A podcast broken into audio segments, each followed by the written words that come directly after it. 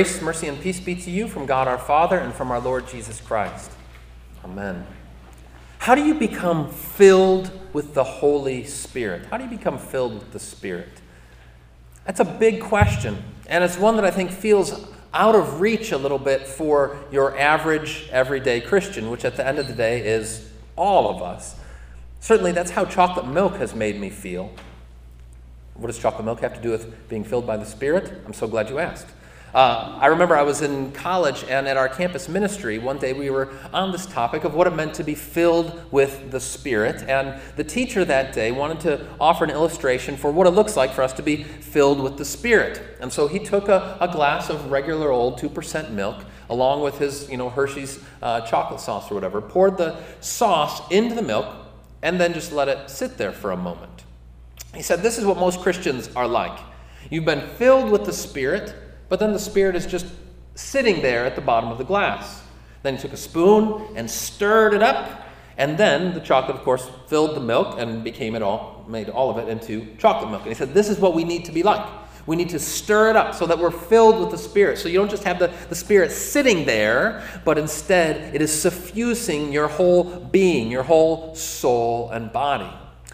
Now, I remember that analogy still, so obviously it was effective just from a teaching perspective. Like, okay, yeah, that worked. And there is something to be said for this because to be uh, filled with the Spirit, that analogy does suggest that kind of ongoing, continual action. It's not just a, a one and done sort of thing. Yes, you have been filled with the Spirit, but you continue to walk by the Spirit, you live by the Spirit. But I think that it misses something vital, which is that the Holy Spirit is not just some substance that you're filled with that then sits down and you know pools in the bottom of your toes until you shake yourself up and get the spirit moving all over the place. The holy spirit is a person. It's the dynamic activity of god living within you. If anything we don't need to stir up the spirit. The spirit needs to stir us up. Amen and so, for us to be filled by the Spirit, I don't want us to think of the Spirit just as some substance that's laying there, that you and I need to do something in order to make it active. But instead, the Holy Spirit dwells within you already. By virtue of your baptism, you're being joined to Christ, trusting in Him, you have that living and active presence of the resurrected Christ living within you. So then, how do we become and continue to live filled with the Spirit. Here's the other place where our chocolate milk teacher went a little bit awry, I think, because he would point to all sorts of, of, of, really kind of extraordinary and complicated ways that we need to be filled with the Spirit. I remember one of the things that he said was that you need to uh, uh, throw off the, the throne of self and instead put the Holy Spirit on that throne. And I thought, how do I even do that? And where is the throne of self? Where is it hiding in me? Instead, St. Paul gives us some very simple, straightforward habits by which you and I continue to be sustained by the Spirit. And I want to invite you to, to pull out your worship folder here. We're going to be walking through really just the last three or four verses, I believe it is, of our epistle reading from Ephesians 5. And my hope is that as we look at these sustaining, spirit filled habits that St. Paul sets out in this letter to the Ephesians, that you'll be encouraged that it's being filled by the Spirit, that's not just some special, rarefied place for the spiritual all stars, but it's who you are because you belong to Christ and have been anointed by His Spirit. So let's take a look at this. Ephesians 5, start picking up again with verse 18. Do not get drunk with wine, for that is debauchery, but be filled with the Spirit. Isn't that interesting, the connection? He says, we want to be under the influence of the Spirit, you might say, rather than spirits, okay? Um, addressing one another in psalms and hymns and spiritual songs, singing and making melody to the Lord with your heart. This is the first simple, spirit filled habit singing singing. Martin Luther famously said that next to the Word of God, music deserves the highest praise. And why did he say that? He goes on, he says, She, Dame Music, I guess, is mistress and governess of the human emotions, which as masters often overwhelm men. For whether you wish to comfort the sad, to terrify the happy, to encourage the despairing, to humble the proud, to calm the passionate, or to appease those full of hate. What more effective means than music could you find?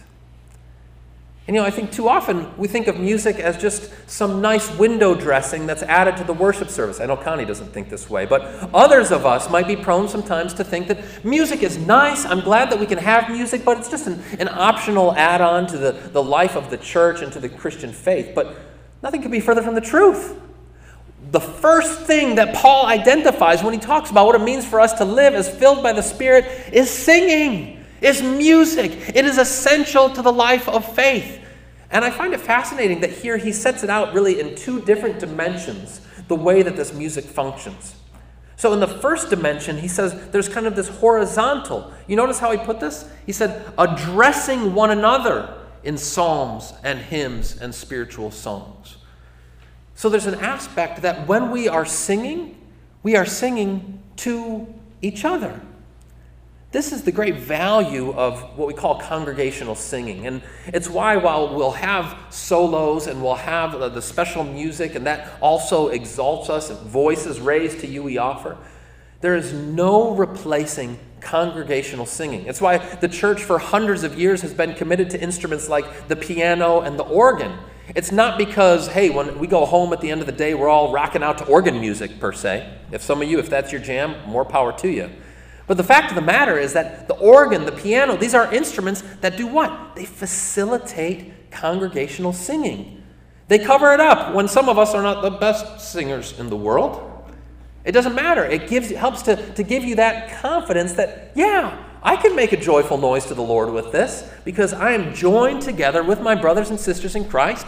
And you know what? We are addressing each other as we sing. And not only that, there's that horizontal dimension, Paul says, but also the vertical dimension, as he go on, goes on to say, singing and making melody to the Lord with your heart or in your heart. So it's not just us addressing each other, but also giving praise to God, lifting up those voices, raised to the triune God, praising Him, exalting Him, honoring Him for all that He has done. In doing that, we, uh, that Holy Spirit continues to, to be exercised within you and me, living as spirit filled people. I wonder how often you've thought of it that way. You know, for some of you, singing is just something that you enjoy doing. Maybe you feel like, well, I'm not all that good at it, but when nobody's around, that's what I'd like to be doing, is to be singing. I want to tell you and, and underscore this for you that that is a way in which you are being filled by the Spirit. And what a great gift that God would give us music to function in this way. Because I have to tell you, I've seen it time and time again over the years as a pastor. When so many other things fail in our lives, music continues to lift our spirits, continues to be that, that incubator of faith. And I think of, of Connie's wonderful late mother in law, Pat Danke. And Pat was, uh, I, I, wouldn't, I wouldn't necessarily say that she was a great singer. She was a good singer, but that wasn't the point. She loved singing. And in the latter months and even years of her life, as um, in many ways Pat's faculties were failing her, I knew without a doubt that every time when I would go to see her, I would start singing some hymn, and right away, even if she didn't know the words, she would at least hum along. And Connie was telling me earlier that uh, uh, Connie was even able to use that in her later days to help with everyday um, uh, kind of the chores or the errands, things they had to do, because sometimes she would need to lift Pat up. And even though they would have like a lift, you still got to cooperate some. Beth, you know what I'm talking about. You still have to cooperate to get them up. And so Connie would start singing, of course. Stand up, stand up for Jesus. And Pat would go along, start singing as well. And what do you know if she didn't start standing up? What a gift that music is a way that you and I are filled with the Spirit. But Paul goes on from there, and he has this second simple spirit filled habit, and that is thanking. Thanking. He says, Give thanks always and for everything to God the Father in the name of our Lord Jesus Christ. Now, that sounds simple enough, and it is, but I got to tell you, this is one of those sneaky, scary verses in the Bible. And what I mean by that is Paul says, Give thanks always and for everything, and you want to stop him and say, okay, Paul, I know you're exaggerating here, hyperbole, that's cool, but when you say always and for everything, you mean sometimes and for most things, right? I mean, surely you don't mean always and for everything. You mean give thanks, you know, regularly, occasionally, at meals, some other times. And Paul would say, eh, eh, eh, no, I mean always. Scripture is very consistent on this score. I'll give you just a few uh, examples. Psalm 34, verse 1 says, I will bless the Lord at all times. His praise shall continually be in my mouth. 1 Thessalonians 5:18 says, "Give thanks in all circumstances, all circumstances." And then you have that patron saint of persistent thanks, Job, who famously said, "Naked I came from my mother's womb, and naked shall I return. The Lord gave, and the Lord has taken away. Blessed be the name of the Lord." Listen, this is a hard word in some ways. Give thanks always and for everything. But when we think about what it means for us to be filled with the Spirit, it has to start not only with singing, but with thanksgiving. Because we recognize that all of life, in all of its complicated complexity, and all of those mixed blessings, and all of those times where all we can do is give thanks through gritted teeth, it's still a gift. It's still a gift. And I think of a, another one of our sainted members, Helen Cederholm. And Helen did not have an easy life. You know, she lived to be 100 years old. And people think, you live to be 100 years old, what a blessing, what a gift, that would be incredible. And in many ways it was. But you know what that also meant? It meant that she saw the loss of, well, first of all, she saw the loss of her father when she was a 10 year old girl and then had to work herself through the Great Depression to help her and her mom get by. She would see the death of her daughter, and then the death of friend after friend after friend. Yeah, to live to be 100 years old is great, but also it was, it was really, really hard. But despite all of those difficulties, every time when I went to visit Helen, she only ever had one question for me. And the question that she always had for me was this Pastor, who will help me count all these blessings? Who will help me count all these blessings? She had this attitude of gratitude to the very depth of her being. She understood what Paul meant when he said, Give thanks always and in everything. She realized that all is ultimately a gift. What a wonderful spirit filled woman. And that's for all of us to live that way. And we do. We do by the power of the Spirit living within us. I mean, don't we say it every week in the liturgy? It is truly good, right, and salutary that we should at all times and in all places do what? Give thanks. That's right. That's what we do when we gather together as the people of God. That's what we do when we go out into our everyday lives, even when it is through gritted teeth giving thanks to God, and so living filled by His Spirit. One last simple spirit filled habit that Paul makes mention of here. And it's a little bit unexpected, I'm not going to lie to you. He goes on in verse 21 submitting to one another out of reverence for Christ. Submitting to one another. Now, if we were doing the old family feud thing, right, where we took our save, survey of all of the ways that you could be filled with the Spirit, show of hands, how many of you have submitting up at the top of that list, right? I don't think so. I mean, that, that doesn't sound, it, it doesn't sound very spirit filled. It sounds very kind of mechanical and organiza- organizational. Submitting to one another? Really, Paul? That's what it means to be filled with the Spirit? But the key is the latter half of that verse out of reverence for Christ. Out of reverence for Christ. Because this submission flows from and is oriented toward Jesus. It flows from and is oriented toward Jesus. First of all, it flows from Jesus because Jesus himself was all about submission. Think about this in the earliest days, in that one uh, moment we have recorded for us in the scriptures when he's 12 years old and goes to the temple with his family and then, you know, wanders off for a while. That's the whole Home Alone thing. Three days later, they realize, oh my goodness, where is Jesus, right? They go back, they find him. Where have you been? You gave him a heart attack. He says, didn't you know I need to be, needed to be in my father's house? And they're like, we don't know what that means, but please don't ever do that to us again, right? But then what did Jesus do?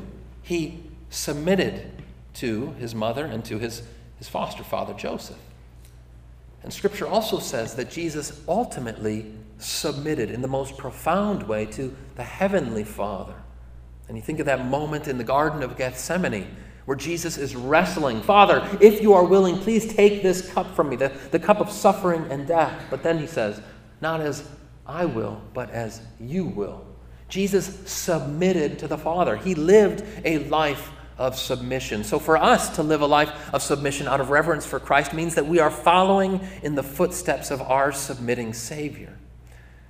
And not only does this submission flow from Jesus, it's also oriented toward Jesus. Because remember who we are. It says, submit to one another. Who are we as the church? We are the body of Christ. Y'all sitting here, see. You are the spirit filled body of Christ. So that when you acknowledge in one another as fellow believers, when you look at each other and you see you are Jesus here present with me, C.S. Lewis says that after the sacrament itself, there is no greater, holier gift presented before your eyes than your neighbor sitting next to you in the pew right now, see? Fellow members of the body of Christ. When we submit to one another out of reverence for Christ, we are submitting to the Spirit of Jesus in each other, in humility, acknowledging one another as, as those who have been claimed and sanctified by God Almighty. It is a spirit filled, glorious practice. And what does, it, what does that actually look like in the life of the church? Let me just give you one example. I remember this from my uh, first parish that I served out in California and it was a strong military area. A lot of our, our members were folks who were connected with the military. And the president of our congregation at that time was a guy, a guy by the name of Chip, actually, different Chip. But uh, Chip was an incredible man of God. He was a uh, brigadier general. He was a, a one star general in the Air Force. He had a PhD from Harvard. Smart guy, high ranking guy.